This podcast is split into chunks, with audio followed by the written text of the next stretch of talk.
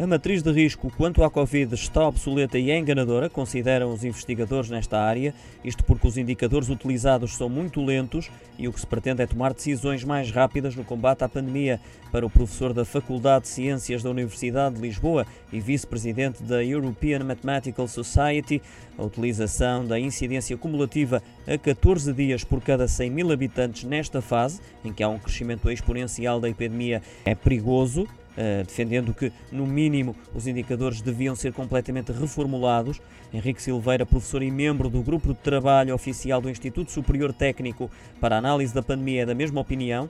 Defende que não se pode continuar a insistir numa matriz de risco cuja fiabilidade é praticamente nula devido aos atrasos que tem. Já o investigador da Faculdade de Ciências da Universidade de Lisboa, Carlos Antunes, tem uma opinião contrária, considerando eh, que a matriz de risco deve ser utilizada conforme está, mas defende que deve ser utilizada de uma forma muito rápida e proativa. O problema está acrescenta no tempo que se leva a tomar decisões, nomeadamente em termos conselheiros. Defendeu ainda que os indicadores eh, da matriz, o índice de transmissibilidade, o RT, e a incidência deviam ser publicados diariamente e não semanalmente, e a decisão tem que ser tomada em função da transição imediata dos indicadores.